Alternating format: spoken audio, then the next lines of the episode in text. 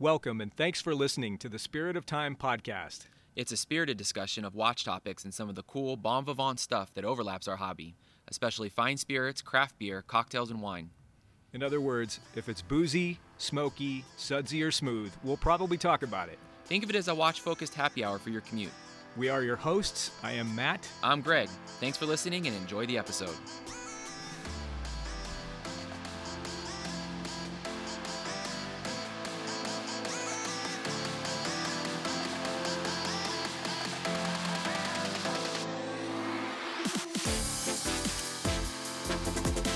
Hey, hey, hey, Matt, how are we doing today, bud?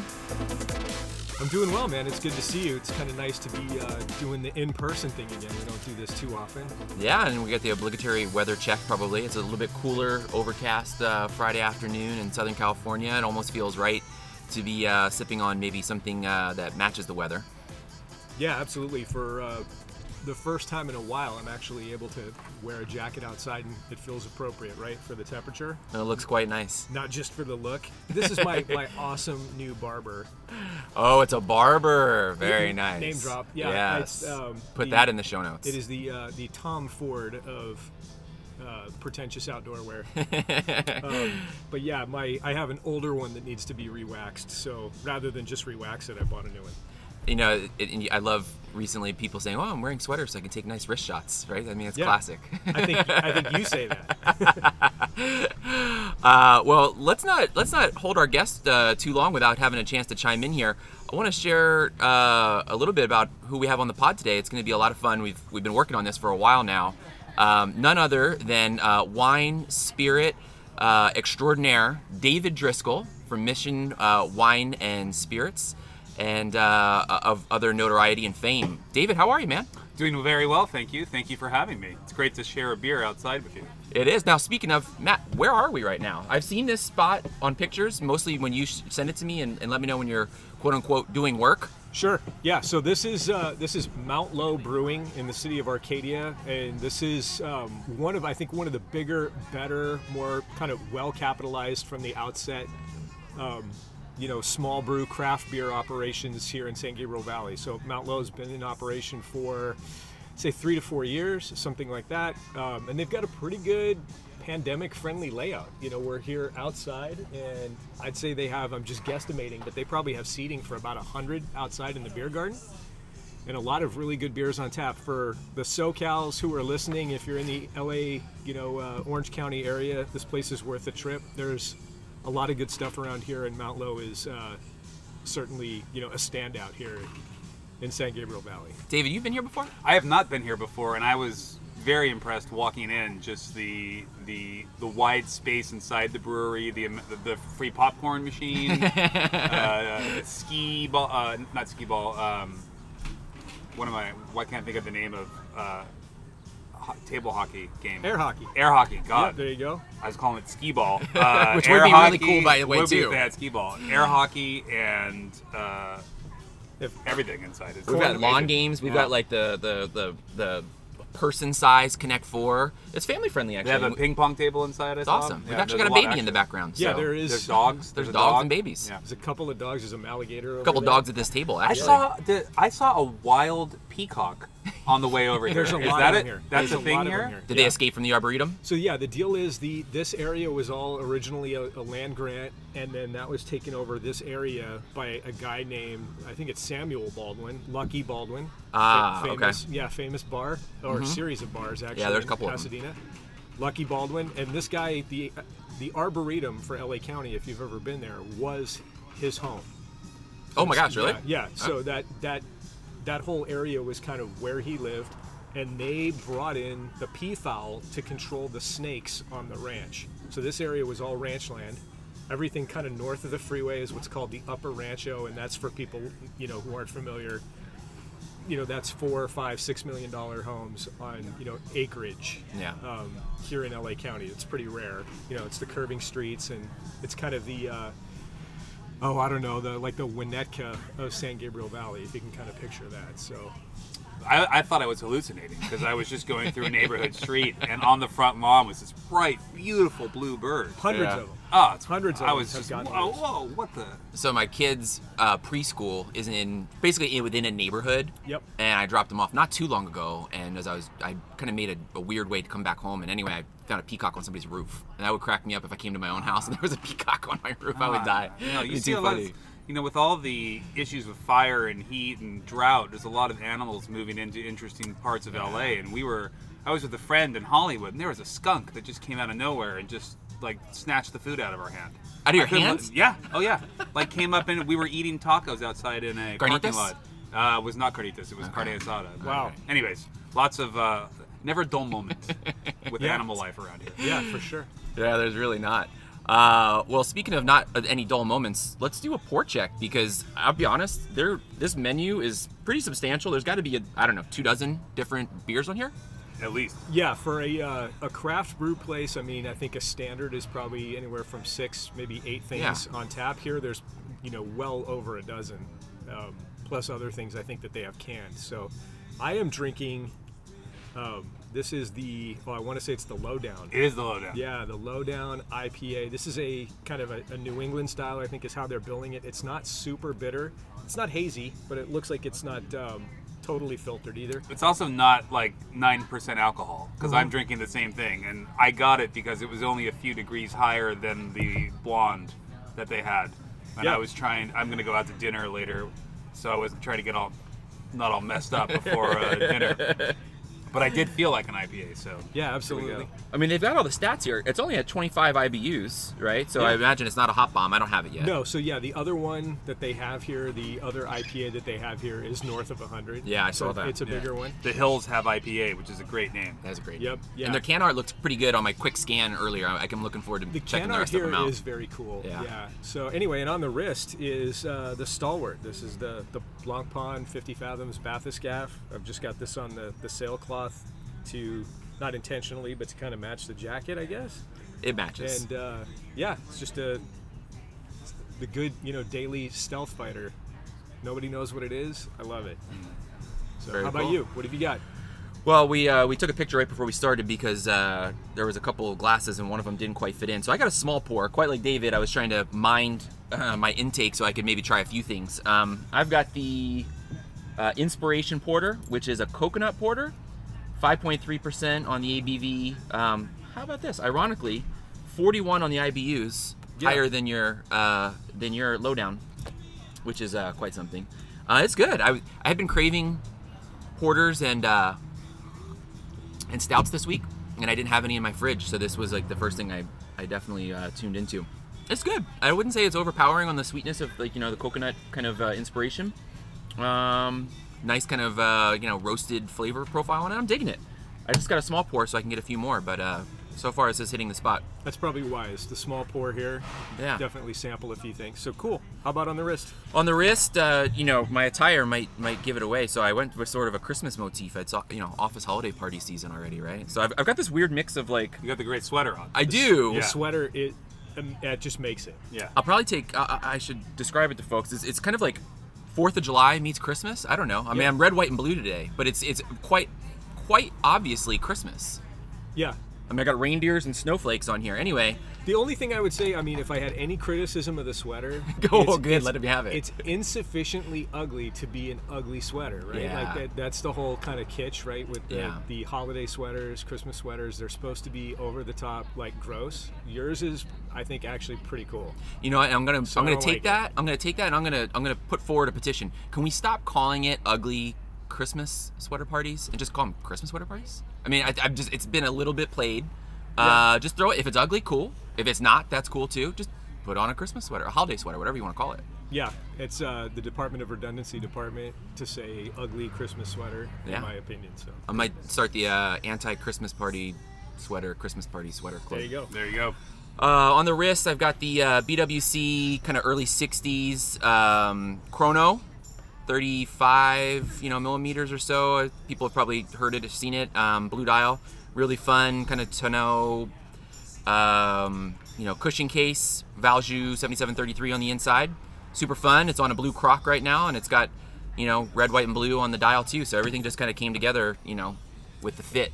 I like that strap. That's a really good one. that's a great strap. That's a Hovig's uh, Strap Attack acquisition. Um, you know, basically all these OEM, you know, straps that she was, you know, Natalie was just moving on, and we were able to grab them, and Sweet. she's awesome. So I got to make a run. I haven't been in a while. yeah, David, we'll have to jump you in Yes. to Hovig's. Oh, Yes. please. Yeah, we'll we'll tell you about that offline. That happened when I was in the uh, the Crips. They would they jumped me in as a teenager, so I'm very familiar. strap in, With the strap process. out. Yeah, Yeah. they actually strapped me, so this is going to be very familiar. I'm, I'm ready.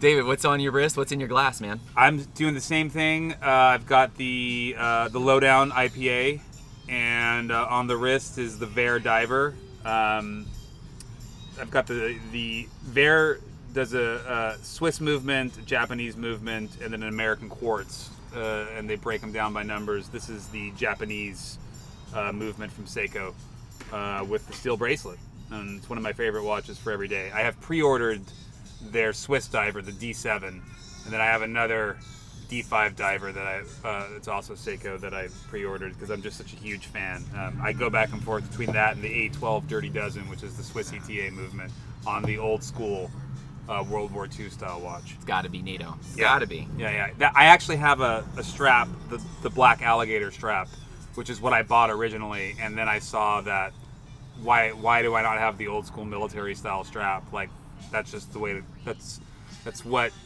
that's what Frank Sinatra would have worn in a World War II film as a, as a, as a pilot. So uh, And it's funny because uh, when that. you find that strap that just hits, you're like, no, no, no. That was, that's how this was meant to be paired and worn. Like that's what it was. That's what it was for. Right. I use. I mean, I like this Mionzi for um, thin watch to wear like underneath a dress shirt. Yeah. But now I've taken. Uh, I'll take this strap off, put the alligator strap on, and that's my tuck it under the um tuxedo shirt. Yeah, yeah. Well, we're gonna. I think we're gonna di- make a deep dive into kind of what you have with us today. Um, but before we do that, maybe by way of introduction, maybe we could share a little bit about kind of who you are, what you do, um, kind of what brought us together. I think that would be a neat way to set the table, Great. maybe per se. And so, you know, David is a, a long time sort of veteran and uh, you know knowledgeable source uh, in, in sort of the beverage industry uh, amongst a number of, of other things, um, pop culture, sports, uh, 80s and 90s, uh, you know, historical references and, and things like that. But uh, but David's got a long and, and, and very successful career, I think, in beverages. I think is maybe where, I, especially where I know you from, but I think where maybe many people who do know you would probably associate you. Um, so David, tell us kind of what you do right now um, and kind of maybe how you got there. And I think that might be an interesting way to set off a few other questions that we might have for you. Fantastic. I will keep it as short as possible. Um, You don't have to. it's not. All We're that- long form here. It's not all that interesting. It's basically I. Uh, when I was 27 years old, I was teaching elementary school in downtown San Francisco.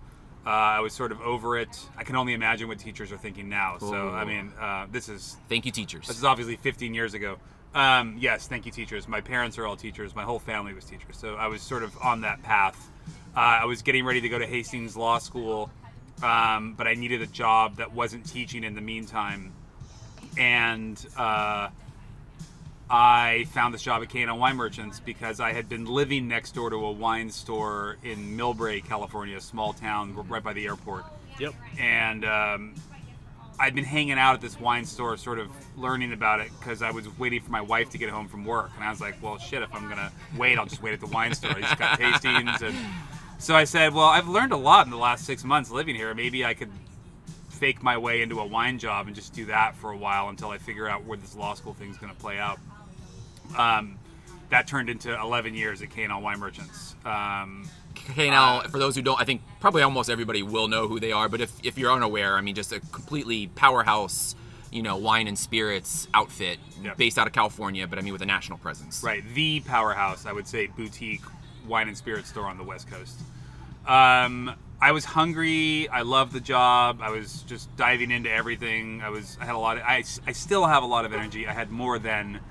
Um, so I started writing and blogging. This is before like social media really took off as a way to influence drinks culture. It was mostly about blogs and like uh, message boards where guys would you know trade ideas and so I sort of tapped into all of that and started writing and nobody else really cared about it and that took off after uh, you know a few years because not only could I write about it, I could travel and I could show people where we were going to find a lot of interesting products that we were then selling. And so uh, I made a lot of connections, met a lot of people. I started consulting as well.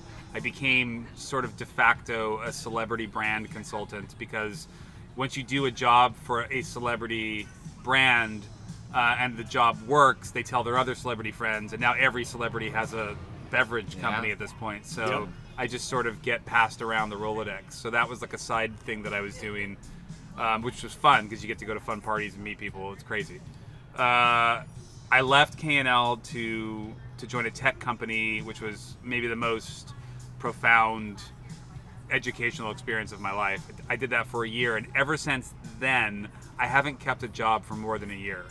I've I'm on my fifth job in four years, um, and I'm at one year at Mission, and so you know people are like, "Well, what's next?" And for now, I don't have any ideas. I I like consulting on the side. That gives me enough. Um, freedom to explore other avenues rather than just the retail side. But I like helping people, so retail's a fun place to be because you get to put bottles into hands of people.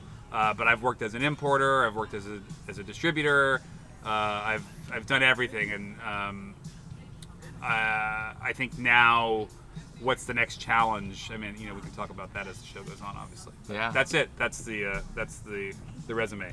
So, and for people who don't know, and if you're a SoCal listening, and I know we have a, a quite a few, um, if you don't know, first of all, shame on you. But Mission Wine and Spirits um, is a is a huge name in terms of retail presence in the Pasadena area. So again, think kind of North San Gabriel Valley, LA County. Um, I've been there many times. Just one of the best selections of spirits, especially agave spirits, um, but a lot of other stuff too. A lot of great wines, and it's one of those places you can go where the the staff is. It's just on another level, you know, the the level of staff knowledge. So if you are, yeah, if you're into sort of this life, you know, the the adult beverage, wine and spirits, We bout you know, this life. cocktails. Yeah, exactly. I'm- I'm- we The bout this Bone. Vivant lifestyle. That's right. That's right. The- I think it's in our. Is that Yeah. our tagline still? that actually, I think is. it might be. But yeah, you know, that's um, you, you you owe it to yourself. There's a few places that are really really good for a very good retail alcohol experience, and Mission is definitely, you know, kind of first among equals. So go check it out. Cigars Thank you. too, Yeah, actually, right? Yeah, absolutely. Big on That's cigars been lately. that's like the thing that I am diving into hard because I've just never known anything about it. So to have access to this world that, that I've, it's like the next frontier for me. I've already Yeah. sort of done everything else, so my mouth is not happy with me this year. yeah, I'm just chewing on sticks. Like, we should a- talk some sticks. I know yeah, nothing, like a but I'm in the curious. woods. Yeah. Yeah, it's, That's I'm- awesome. That's fun. It's a new thing, right? Yeah. It's, it's fun. So, like you said, something to dig into. Yeah. Yeah, totally. That's not something I know a lot about either, and it, that does seem to be a blind spot. You Mm-hmm. know, considering all the other things that we talk about and that we like. Yeah. There's a lot of people that are in this hobby, the watch hobby. Yeah. Um, you know, people who are into wine and cocktail, obviously, as you know. You know, And then it pairs so well, cigars right? I mean, you yeah. pair it with almost anything that we enjoy, whether it's Yep. food, drink, Yeah. whatever. No, it's fun. I'm not gonna lie. I really Yeah. enjoy it. And Yeah. I've, I've got to meet a lot of people. One of my dear, dear friends, Matt Ferrix, uh, he helped found Westland Distillery in Seattle before it got purchased by Remy Cointreau. And then once that transition happened, he sort of phased out of the company, and now he's the VP of sales for La Palina Cigars. And so that's allowed us to work together again, and we're just fucking crushing La Palina sales at Mission right now because it's really all about relationships. Yeah. Like that's the fun thing about a business where you get people who you love working with, and even when you move on, into I mean, I was at K&L, he was at Westland. Now I'm at Mission, and he's at La Palina, and yet here we are back again, Yeah. just loving being together, loving this whole synchronicity that is, you know, our industry. If that's not advertisement to work with the people that you like that you like, then Yeah. I don't know what is, right? Right. Yeah. Well, you know, this was unintended. Seriously, I mean, um, listeners, you can believe that if you want, but that's, it's true. Uh, how great a parallel is there between that notion, right? The idea it, that there's it's a relationship oriented, not just the sell, but like the enjoyment of things. Um, how much does that apply to watches, and especially like micro brand watches?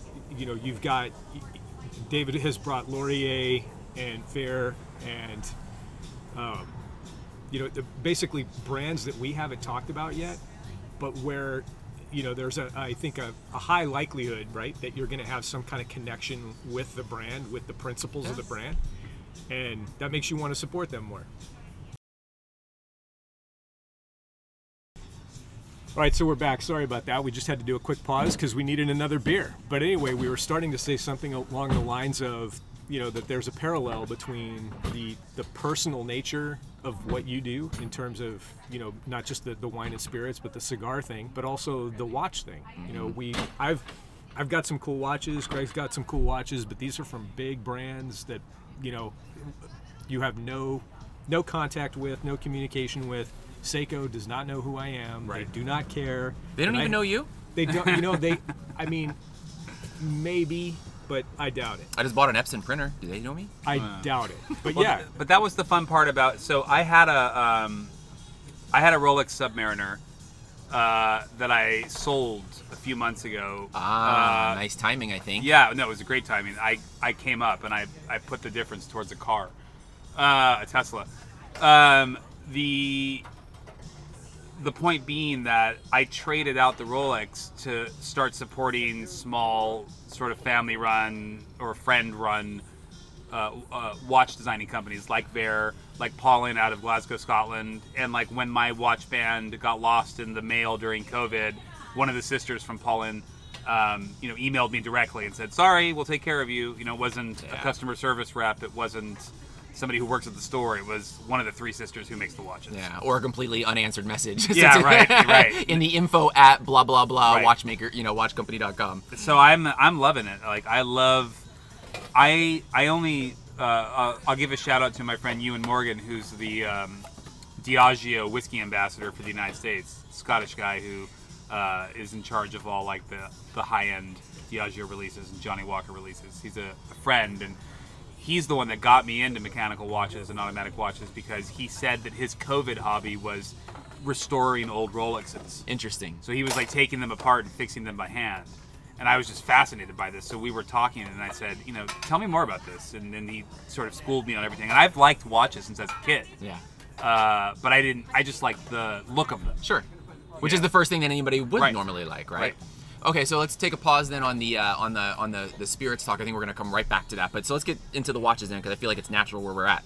Do you remember wearing a watch as a kid? Like, what was that watch? All the time. Yeah. Swatch. Swatches. Swatches all the time. All the time. Yeah. And or, or I liked like really complicated faces on digital watches. Got it. okay.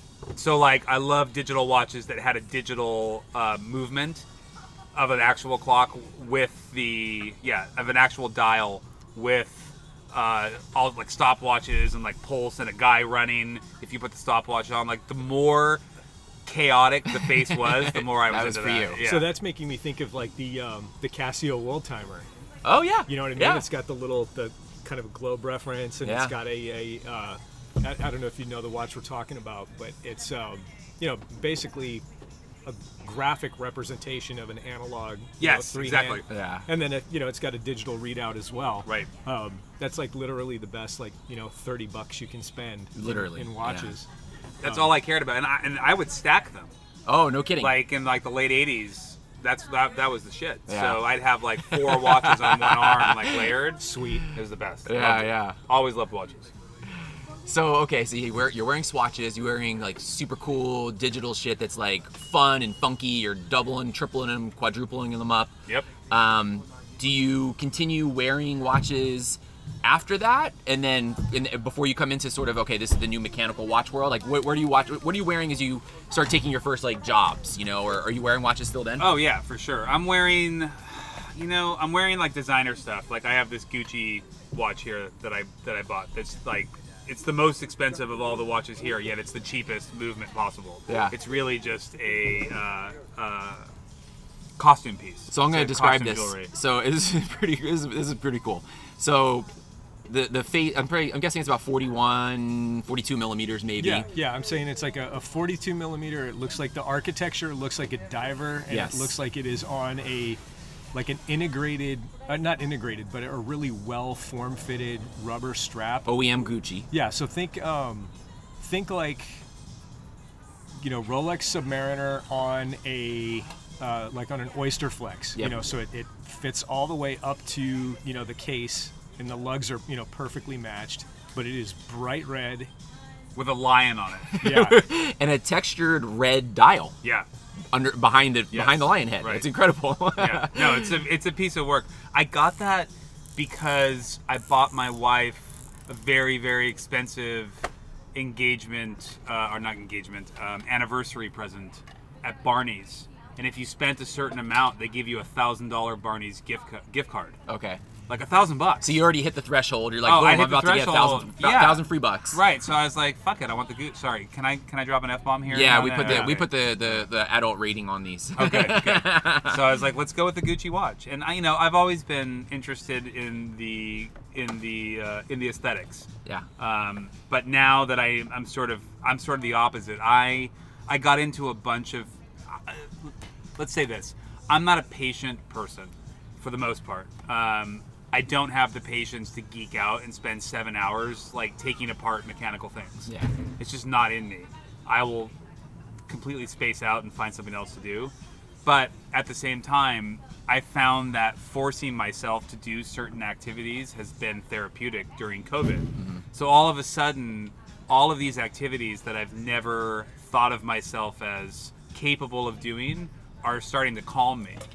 So I found that during COVID, I've gotten into certain hobbies where taking apart complex mechanical machines is part of what I enjoy most. Interesting.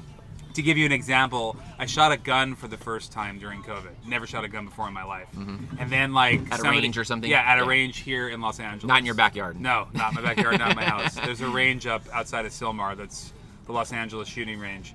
And I had more fun watching the guy take the gun apart and oiling all the parts and cleaning it than I did actually shooting it. Yeah. And so that sort of oh, it, it, it awakened. But the tinkerer in you. Yes. Yeah. Interesting. Yes, a geekdom inside me that I didn't know existed. So here I am uh, now with a display of mechanical watches before you. So let's get into it a little bit then. Let's see what let's talk about what we have in front of us because um, you know I, I know a little bit about what sort of your collecting. You want to call it that, right? You're, but you, what you're interested in, and, and you mentioned earlier, there's brands that you like to support, and I think a couple of them might be local even. What's what's sort of in front of us? How did it come together? What's sort of the uh, the the progression? Where did it start, and, and where are we now? Well, so like I said, I bought the Rolex. I bought it on Chrono 24. I bought it with the advice of my friend Ewan, who um, gave me a lot of good input. Um, loved it, thought it was great, but then got the Vaer as a second watch and was like, I like this just as much, and it's literally one twentieth of the price. Good for you, by the way. Not Yeah. only to literally receive those Yeah. almost simultaneously, we'll just Yeah. call it simultaneously, and be like, "This is cool," but this one really like this is cool. Yeah. This is the this is the thing for me. That's If I could, if I could take on a marketing contract on the side, I would take on Vaer. Very listening. Uh, I would absolutely rep them through the moon. They have great customer service, um, super responsive. Love all their watches. Love the way it feels. Love everything about it. So and uh, and Vera, just as an aside, we're recording this on a Friday, um, uh, early December. Just got a, a nice big feature on Hodinkee, um, which probably everyone here and I imagine a number of people listening probably also caught. Um, so was nice to see them get that publicity because that's that's big for somebody, you know, any brand, but especially for a brand that's coming up like them. Right. Well, and as I told you, I have two watches here. I have that and the the A12 uh, Dirty Dozen, the World War II sort of um, uh, in, inspired piece. But I've pre-ordered two others as well, and then, um, but those are you know those are those are self-winding. So I wanted something that was fully mechanical, and so I bought the Lorier. Uh, it's a full total wind-up, and that's the Chinese movement. Um, and if you don't wind it, it doesn't go. It's not gonna it's not gonna wind itself on your wrist. What are what, what are these Miyotas? Remind me. Do you Yeah, remember? they're Miyotas. Yeah. is it Miyota or Yeah. Seagull?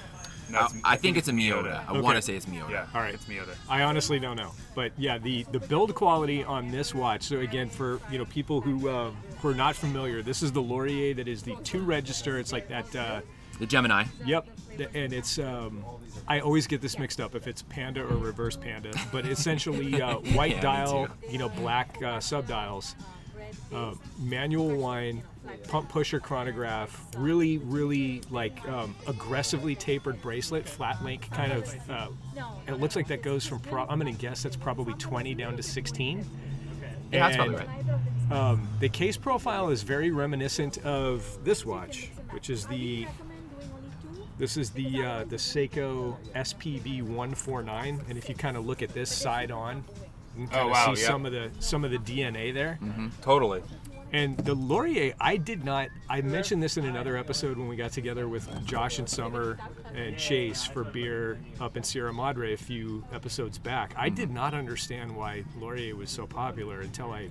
And this is the second watch I've been able to handle. It's great.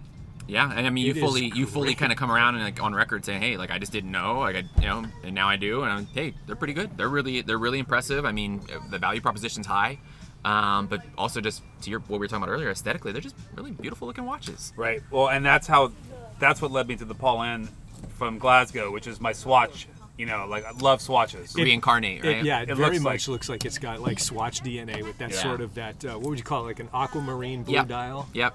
Pink. I mean, I think they're pink numerals, right? yeah. Uh, and That's sort of the uh, the uh, Neo C uh, commuter. Yeah, sort of a uh, orange indices, if you want to call them that. You know, the the at the at the hour markers, and I think a red seconds hand, Yeah. black date window. I mean, it's like it's fun. I mean, it's Milanese super fun. bracelet. That looks rad. Yeah, it looks really good. Gives it almost like that new Nomos grandpa bracelet look. You know, like it's uh, it's Yep. kind of like a, like an older style to it, but it seems modern. That Well, is- it's like if I'm if I'm if I'm going. So if you go to a cigar show, back to cigars real fast. sure. I went to my first big cigar show in Las Vegas this summer. Like I'm there with my buddy Matt, who I mentioned before. He knows everybody, so I'm I'm I'm with all the big swinging guys in the room. There's not a guy in that room that doesn't have a big chunky bracelet on. You're talking like big watches. Yeah. That's like it's a required. Uh, uh, A lot of it's- Panerai. I Yeah. was, gonna, I was gonna also say probably a lot of precious gold, precious metals. I'm imagining gold. I'm, Yeah. I'm seeing gold in my head. You're Yep. imagining like rock and skinny rock and roll guys, um, you know, uh, uh, weathered denim, black boots, motorcycle t-shirts, beards, um, baseball hats, uh, trucker hats, and then huge chunky watches, or billionaires wearing tailored suits with huge chunky watches. Okay. I yeah. I'm, I'm kind of picturing that. Right. That whole scene. So right if there. I meant like all of these pieces have a certain time in a certain place. The Vaer, the sort of Submariner style Vaer, is for that room. Yeah. But if I want to go skateboarding, I might pull out the Paulin with like some Vans and a, a, a kooky Vision sweatshirt. Yeah, that to me that looks like that's the ideal kind of weekend watch. You know, I don't I don't know if you're swimming in it, but in No. every in every other pursuit for Southern California, that seems pretty ideal. Yep. You know, if you're hanging out in Hollywood or if you're going to a uh, kind of a cool hot spot to eat or If you're on Fairfax. drinks. Yes. If you're on Fairfax going to Jon and Vinny's, that's the watch you wear. Yep. Yeah, that looks really cool, and I like the bracelet a lot. Super cool. I feel like there's one we haven't touched fully on yet. That's the Miansai. Yeah. And that's uh, I got that because my wife was buying a bracelet there, and I, I like the idea of a really skinny, sleek black watch that I could wear with dress clothes. But now I feel like the Vaer A12 Dirty Dozen is sort of my new version of that because that's the. Uh, I don't know. Now that I know how quartz works versus you know a movement that's automatic or mechanical, um, I'm just not as intrigued by it anymore. But it is Yeah. beautiful. It's just thin and sort of like deco. Yeah, I'd almost describe it almost like there's a little bit of Bauhaus kind of style to it Right. to some degree. But it's funny because I have a literal Bauhaus watch that is the Bauhaus logo on a watch, but it's like a cheap rubber watch, and I, I almost brought it, but I didn't. Uh, Now, when you say Bauhaus, are encouraged. you talking design school or the band? Well, both. I'm so uh, through the crazy world that I've navigated of, of, of celebrity booze. Um, David J. Haskins from Bauhaus has become a good friend of mine. So we have a whiskey drinking um, appointment where once every couple months I'll go to his apartment here in LA and we'll sit on his roof and drink whiskey. And David J. from the band Bauhaus gave me the watch with the Bauhaus logo that is both the band Bauhaus logo and the logo of the famed German design school. These are the kind of appointments that I would like on my calendar. Yeah, you no can kidding. come over and do that. It's, it's fun. There, he's a really fun guy to drink whiskey with. Loves to explore. Really open-minded.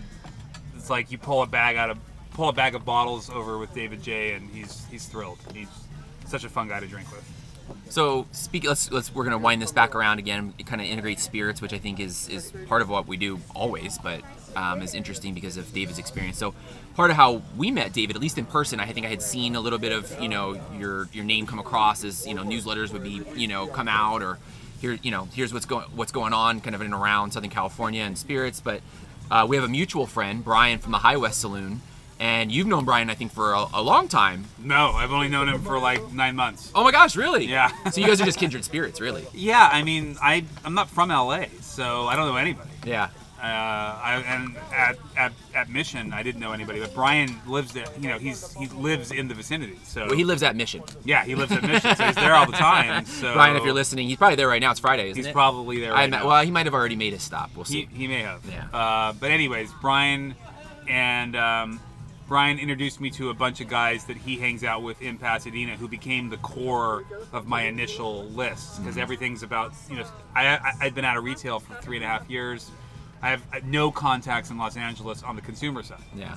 So Brian was instrumental in helping me establish a network of people. That's where I met you, and that's where I met everybody else. Yeah. That's interesting, you know, and I think it, I, maybe I had sort of conflated it a little bit because I knew that Brian knew of you at your time at K&L, based on, like you said, the writing and just the relationships. Maybe not personally, but I think he was aware. And so when you came to Mission, I remember he made a big deal about it to me, and I'm like, I don't know who David is. You're gonna have to tell me, like, school me on this, you know? And he's like, No, this is good for us. This is Yeah. really good. Well, it's been, it's been great for him. yes, it has. and it's been great for me. So it's a it's a it's a it's a good it's a good working relationship. And he's such a nice guy, and he's Yeah, so fun and so kooky and like all the like the best ways. He's such a great raconteur, isn't he? I mean, is, he's yeah. got the voices, and he's just a, an interesting physical presence. Yeah. And the barrel. I mean, it's all about the barrel. well, if you want to see him at his best, you know, go to his Instagram account, Hye West Saloon. That's H Y E Saloon.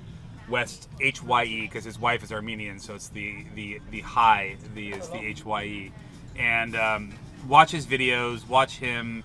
He's such a genuine, real person. The person on the camera is absolutely the person who he is. He's so giving, and um, and and so is Gar, his wife. She was on you know Top Chef Amateur, Yeah. so she's like a serious chef. So between the two of them, they've got this this bar in their home that is unlike anything I've ever been to, and it's just full of nostalgia.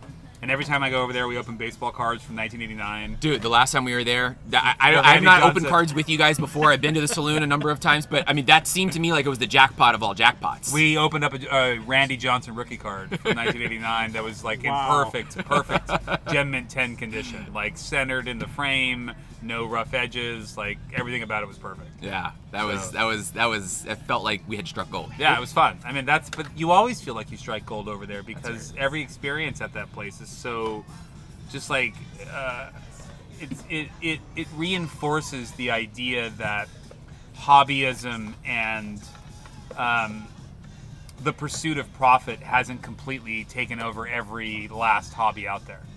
Well, that's an interesting point. I think we should dig into that. I can go on forever about that. And I about think- I how think you the, should. the cost of things has completely changed um, the way that people interact with these hobbies. Um, to give you an example, I wrote a, a blog post on the 219 site that I run. So the marketing company that I run on the site is called 219. We're gonna link to that. Yeah, okay. So there's a blog on there this week that I've been getting nonstop email about. It's all from friends and um, colleagues. It's called The Death of Boutique Wine and Spirits Retail. And it was a gut punch for a lot of people that I know, not because it told them something that they didn't know, but because it reinforced something that they already did know That's the worst. which is that um, the hobbyism of whiskey and wine has taken out the necessity for wine retailers to exist in terms of a source of expertise. Wow. Everything you need is available online. There are countless influencers who are making videos, creating content, telling you what you need to know to get you hyped up. If it's not them, then it's the brand itself Yeah. or the brand itself is in league with influencers who are working together to create content. Wow, does this sound familiar? I, it is an. it- It's very much an analog to I think the watch collecting hobby as well. Yeah. But but it's this is very specific to to, to wine and spirits. But I There's a- you see it. There's a massive kind of burgeoning landscape of watch YouTube, and I, you know, obviously we participate in it, right? Yeah. you know, watch uh, uh, podcasting and and everything. And on the one hand, it's making everything great, but it's you know, with great power comes great responsibility, and it's also kind of yeah making everything sort of suck a little bit so you really have to kind of pick and choose i wonder though if there is not going to be sort of a, a a counterculture like hobby revolution where you know the, the personal connection and the, the interaction with somebody directly is going to be the like the differentiator between like a, a good versus like a premium or super premium experience i I don't know. You know, I think, as you say, you know, the, the, the influencers and, and bloggers and, and YouTubers, et cetera, are all out there and exerting their effects. But um, I think the, the real kind of the cool thing is still going to have that is still going to be that inside line, you know, in air quotes, the inside line that you could have to somebody like uh, well, I don't even I can't think of a name offhand, but you know what I'm talking about. I know, yeah, I'm exactly. But so there's there's two ways of looking at that scenario that that that you've just laid out. There's it's like the stand, Stephen King. There's there's there's the group here and there's the group there, right? And so um, you've got you've got the apocalypse and everybody's sort of linking up together to exert their power as a group, and yet. Like The Walking Dead, you come to a town like Terminus that looks like heaven, and it turns out they're uh, they're getting ready to slit your throat and eat you. So, uh, spoiler alert for those of you who haven't seen season whatever three of The Walking Dead by now. But You probably should have stopped there, yeah, somewhere thereafter, yeah, shortly yeah. You, afterward. got to stop after Negan shows up. So, um, yeah. On a, on a side note, my wife, who's a famous introvert, showed me a meme the other day and said, "If you want to talk serious, I don't want to hear about you know your Instagram account." Talk to me seriously. Tell me at what point you gave up on The Walking Dead. Let's talk about some real shit. But um, back to the point. So let's say that you join a group of other like-minded people who are just as passionate about your hobby as you are, right? You you're in a social network with them. Let's say it's a Facebook group. Let's say it's a Reddit group. Some Reddit groups exist only to provide points of contact to the bottle itself, as in it's a it's the Waze app, a Google map to find the bottle you want. So you're part of this Reddit group. It's not really about, hey man, what did you have last night? What did you like? It's not about that at all. It's just like, hey, mission's got Weller 12 in stock right now. Go, go, go, go, go, go. And All I- systems go. Red team. and red I know team. when that happens because I see orders coming in, bing, bing, bing, bing, and it's it's never somebody who's been shopping there. Yeah. It's always their first order, and I'll absolutely fuck with those guys and just turn it off, and then I'll turn it back on later when they don't know. Um, I have no tolerance for that. I'm not looking to be ransacked by a wild plague of locusts that just comes to suck the life out of our store and then leave us with nothing. Right for your for your consi- for your customers that are with right you all the time. And for anybody that has a problem with that, I don't give a fuck. at David. Yeah. and um, the That's actually yeah. That's that's very punk rock. I mean, I, Dave is kinda punk rock. Yeah, I agree with that completely. And I mean, it's um, it's like antithetical to you know, big B business. But um, I would do it. yeah because that's not what you're there for. Yeah. So the number one reason that people are getting out of retail, again referencing the the blog that I was talking about, is that they feel like they're they're no longer relevant to the customer experience. Right. which is the customer makes a purchase online, either picks it up in the store or has curbside delivery or ships. I'm no longer relevant to this customer's experience, and I feel relegated as a result. Not to say that, oh, boo hoo, the retail store worker doesn't feel appreciated. No, it's not about that. It's like the retail store worker will just choose not to be a retail store worker. Mm-hmm. So when you go back to Mission or K&L or High Times or Wally's, you name it, you're talking to somebody who knows literally nothing because they've only worked there for two weeks. Yeah. Hey, I'm cooking chicken tonight. What's a good Pinot Noir? I don't know. Pinot Noir's on aisle seven. Yep.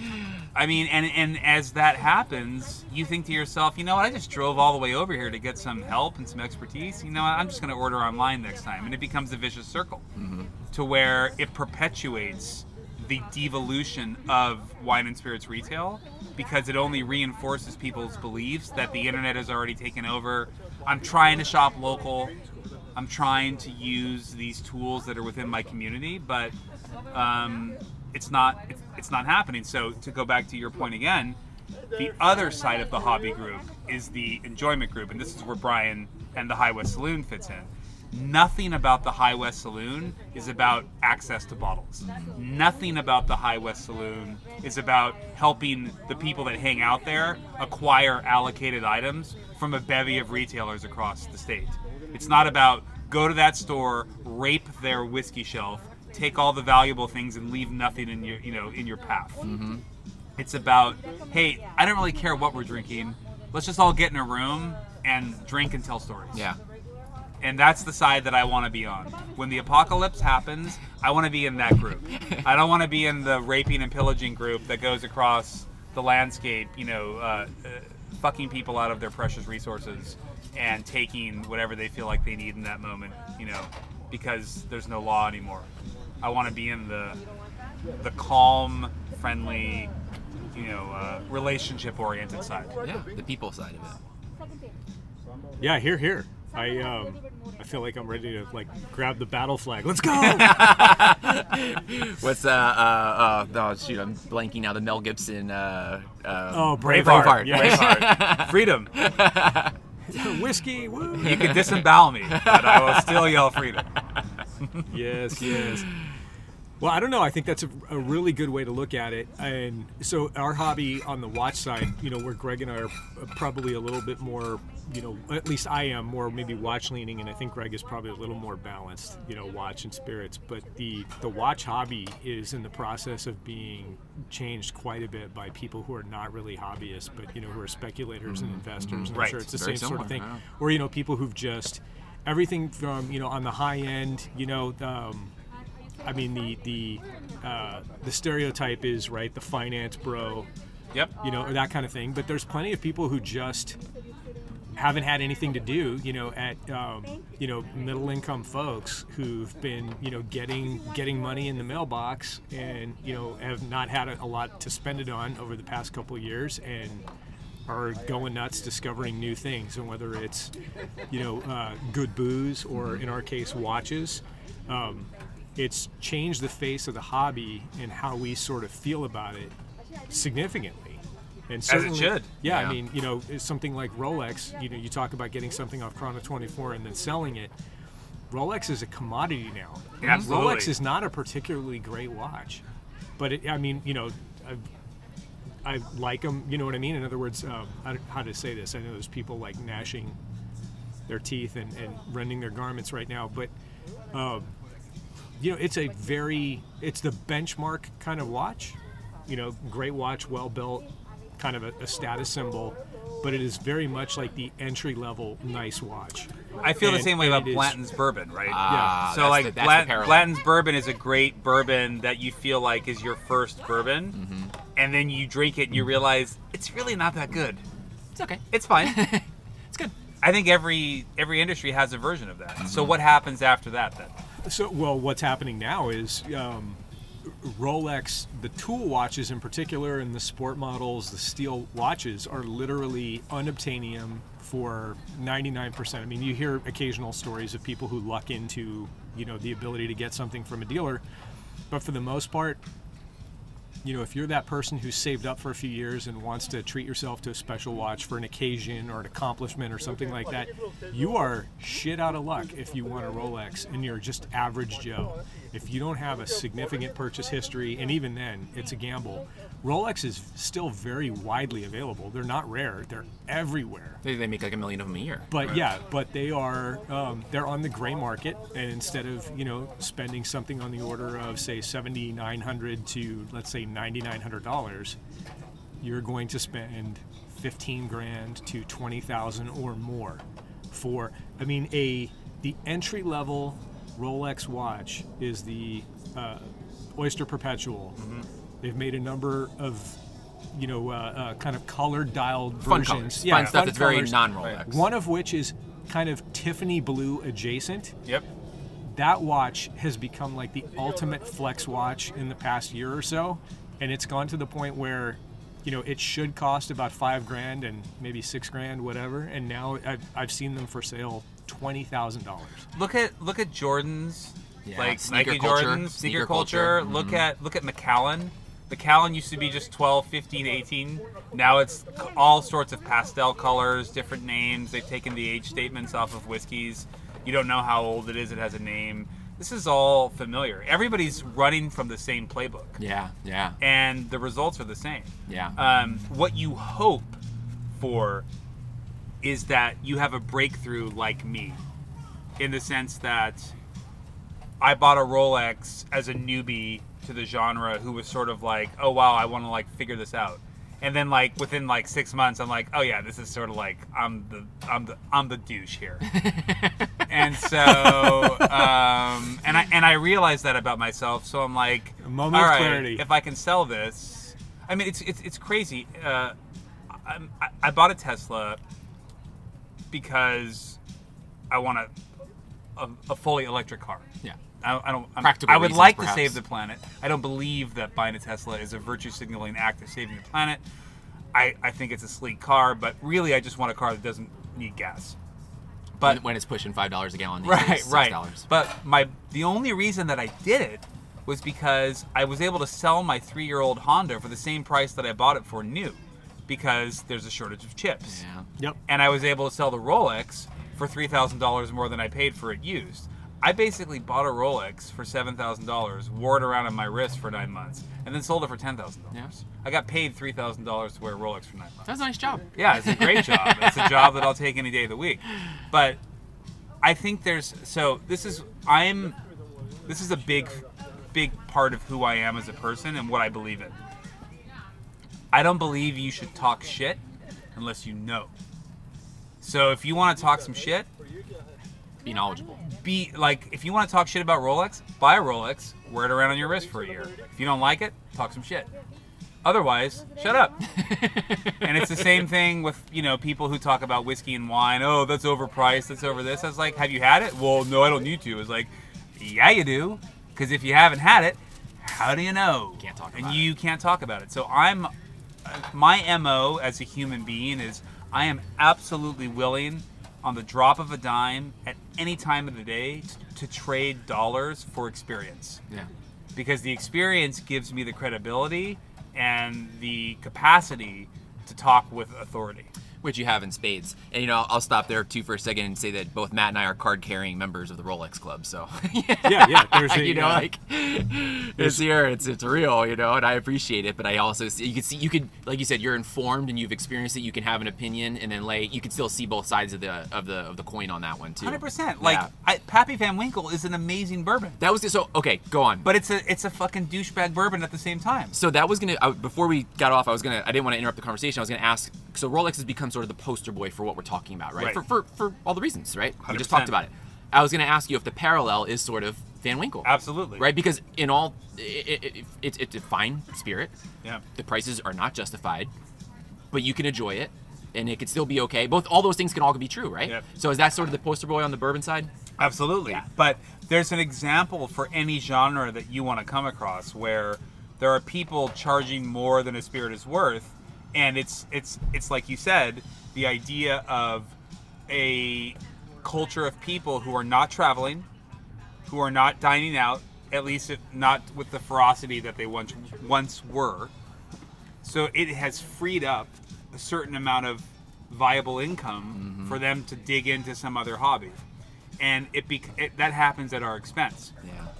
the thing that kills me from a retailer perspective is when so part of the reason that I'm uh, I'm I'm sort of I have a it's I, I- I hate talking about myself because it sounds so egotistical, but the point is I have a little bit of a Robin Hood reputation because I'm all about taking very lux- luxurious items and distributing them to the working class. Equitably. Right. As in, like, Mhm. you've never had Pappy and you can never afford it. I'm gonna hook you up. You've never had this.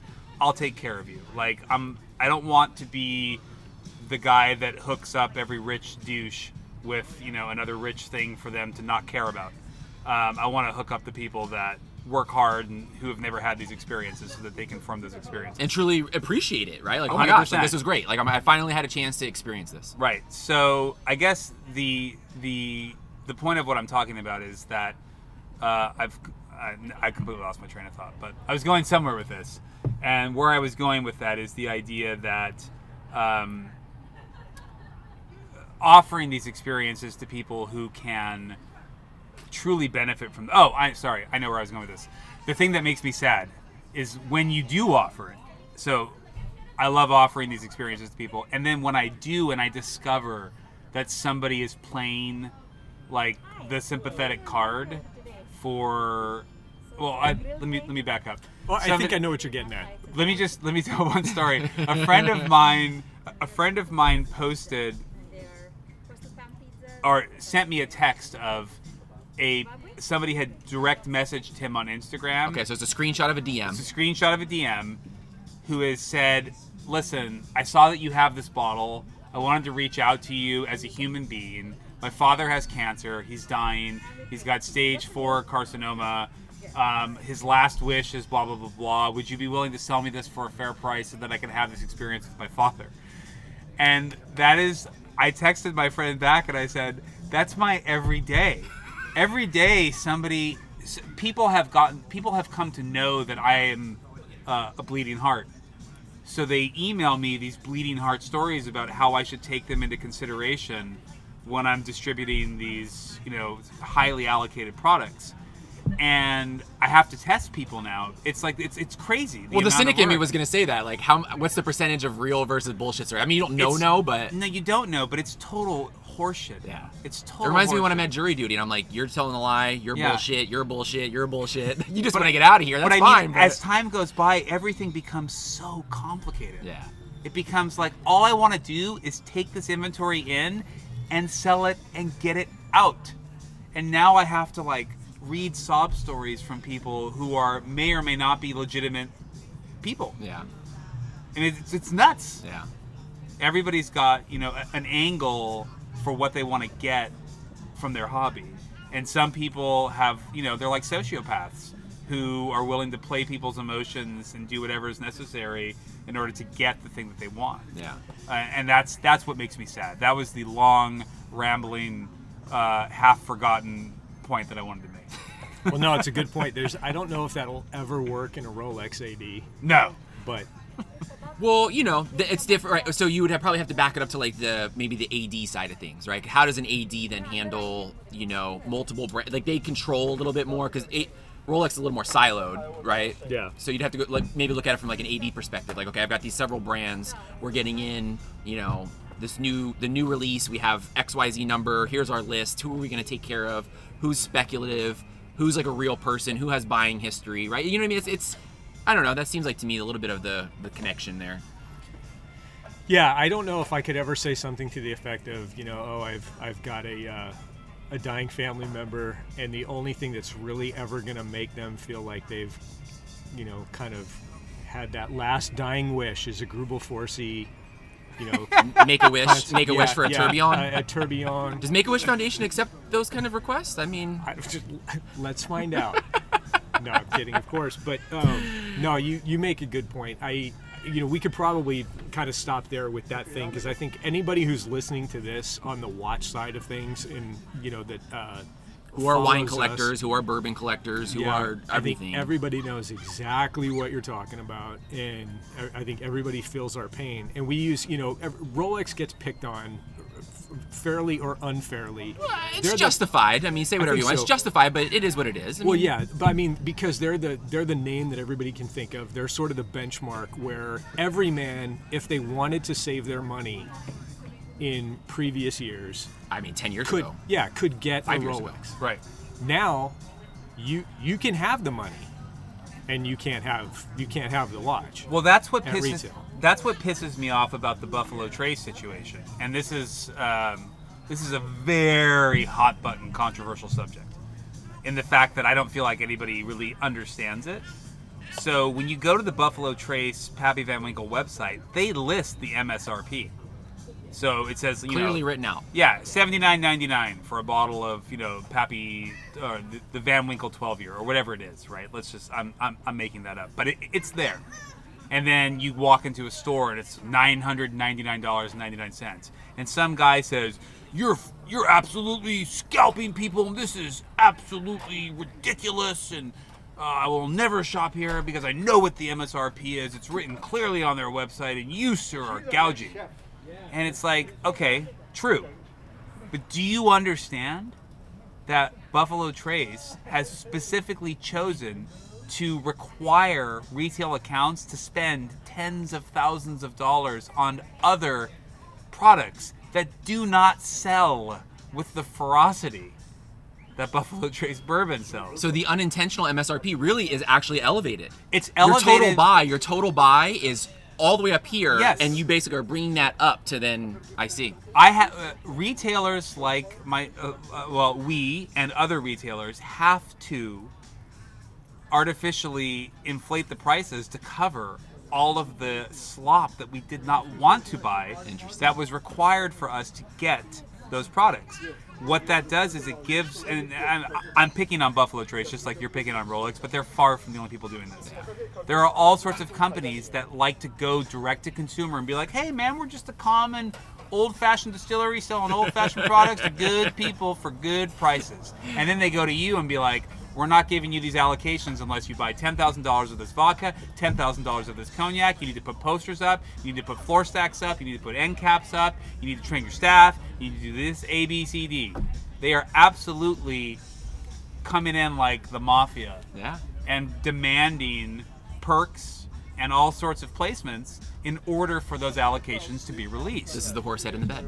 it's the horse head in the bed. And so I I have a very short fuse for people who who like to play uh, holier than thou when it comes to what things should and shouldn't cost because you don't understand what's happening behind the scenes. Yeah, that's not even really an, an, a negative or a knock on Buffalo Trace. It's more a knock on the, the the dummy basically who walks in thinking that all of this happens, the pricing happens in a vacuum. Right. Correct. That Yeah. is that is And at a least, better point. yeah, at least I guess one thing that's interesting, and I'd, I'd be interested to explore this at an, another time, but it, in your situation as a as a retailer for fine spirits, you I presume it's expected that you can capture or you need to capture the market price, regardless of what the MSRP is. But like a, a Rolex AD cannot Right. and that's Right, that is right, that is right. the problem with our gray market in the watch world is the they cannot charge if if the watch the retail let's say the recommended retail price or the suggested retail price is $5900 and the market is 18000 they cannot ask for 18000 Right. So, so you're those gonna watches disappear from the ads in, in some cases i'm sure most are legit but a lot we think are not. And there's been cases where it's been you know determined that it's not. And that's what everybody unfortunately is undermining you know the confidence in the collector community of you know how things actually work. So Hmm. anyway that's just a, a bit of a difference. Well, I mean, it's it's actually worse for you guys because well, you guys. I say that like I'm not a watch person. I am a watch person, but You're a nerd. I'm, I'm not as nerdy as the two of you when it comes to the understanding of what's happening in in the market. But I will say that it is perfectly legal to go on Chrono 24 and sell your Rolex. Mm-hmm. It is perfectly illegal for any private citizen in the United States to sell a bottle of alcohol to point. any other person. Yep. So Good you point. cannot do it legally. So if you're doing it, it's happening surreptitiously outside the scope of federal law. And I would also say that a Rolex or any other type of watch can be used and then passed along to another individual who can continue to use it. Not a consumable. A bottle of whiskey cannot be used and consumed and then passed along unless you're going to drink my piss, which I don't think you want to do. So um, it doesn't make any sense Yeah. in that sense. So, if we can is and I don't know if this if there if there is an answer to this. Is there is there a positive spin because you've been doing you've been doing some uh, sort of the the hard work behind the scenes, right, to sort of do the right thing, right, by by the good people. Sure. When you can. Right. Is there a positive spin? Like, what's what can David or uh, you know consumers or other people? What what's the positive spin? Like, where's is there is there a way to make this a happy story? I would say no, and that's that's a very realistic uh, um, way of looking at it. But I would also say that it's the same. It's no different than people that are horrified by climate change. If you're horrified by climate change, you can stop shopping on Amazon and supporting like I mean you've probably read the LA Times story about trucks idling in the Inland Empire, which asthma cases and huge warehouses going in and it's killing the environment. Blah blah blah you can choose to stop shopping online, but I mean, your impact is going to be so n- nominal, minimal compared to what's happening. You're not going to be able to really do anything about it. And I would say the same thing is true for commodity driven uh, hobbies. Look at baseball cards. Going back to our story of opening baseball cards with Brian at the saloon, right? No one who collects baseball cards, they probably don't even like baseball it's really not about the love of the hobby as much as it is about the opportunity to come up on a found commodity that is worth more than the time and effort that they put into paying for it. There's a gulf that shows your net gain, and they say, wow, I, I spent $100 on packs, I found $1,000 cards, $900 profit. That's a lot of the motivation for people who buy whiskey, and I'll leave you with this very, very dissatisfying story. Um, there was a there was somebody who was emailing me for months and months and months, asking me if they could if I could help them get this bottle. It's the only bottle they cared about. Any I- sob story? Eh, No, it's just like, listen, I'm just a normal guy. I just really love this whiskey. I just want to sh- drink it with my friends and my family. So of course it comes in, and of course I, I I email him, and I say, hey, dude, I got your bottle. Oh, how much is it gonna cost? Is it gonna cost me this much? He's like, no, dude, of course not. I'm gonna give you the right price. Oh my god, thank you so much. This is so meaningful. I love shopping with you. Thank you, thank you, thank you. So then I send a second email that says, "Oh, and by the way, you can also have this if you want. I also just got this in. So you can only have one. So if you want the one that you asked for, or if you want the one that I'm offering you now, let me know which one you want." And I specifically offered him the rarer second option because he had specifically told me in a previous email that he wasn't a fan of that whiskey. Mm, I see versus. So we should, we yeah, we know what he chose. Yeah, we know what he chose. and my point is, he chose it because the options for him to profit off of that bottle, either via trade or sale, or or uh, kudos on Instagram for having bagged, uh, you know, a trophy deer that he could brag about. Um, by the way, that's a thing now on Instagram to go shop somewhere and take a photo of the bottle with the receipt, as in like I bagged this stag. Uh, dual meaning there. Yeah, yeah, of and this is the this is my receipt so that you know I didn't overpay, that I paid the normal price Bag the stag. bag the stag. So my point is, is that even like the most sympathetic and heartfelt customers who are emailing me out of genuine desire for something can be easily turned in the snap of a finger. If I offer them something rare, they will choose the rare option time and time again Human condition.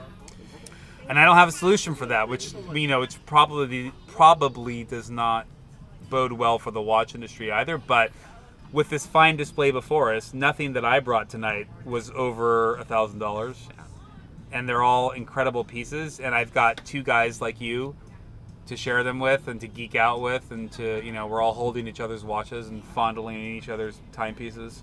I'm wearing this Vaer, this 36 millimeter field. Oh my gosh, That's a really cool This watch, is like, yeah. oh man, this is grab and go. You just get anything. Right. and that's what it's about ultimately. It's about I think that if if if there is a positive take to come out of this, it's that the internet is going to split society in two like the stand. And you're going to have the people on one side that join societies that help them profit and become more ar- ar- I would say artificially happy. Like, I- I'm happy. I got a Rolex, right? Yeah. It's like the song "Popular" by Nada Surf. Oh, great from- you know, from the Yeah. '90s. Yeah. Um, and then you've got uh, you know people like us who don't need fancy things or fancy watches or fancy beers to have a good time together. We're just genuinely around this table because we passionately care about these things, and that's why I'm here because I met two guys today who are super into this, and that's fun for me. Yeah, that's awesome, man. Well, my wife's gonna be stoked that we made a, a stand reference. She might actually listen to this episode. Uh, Yeah, that's a, uh, a phenomenal book. I had- don't think I've read that in probably 30 or 40 years, but that's a great one. Yeah, very David, cool. where can we find you? uh, online, Yes. uh, in person, I'm Both, at anything, all the so things. So my personal uh, Instagram is at David W Driscoll. My uh, obviously I'm at Mission Liquor.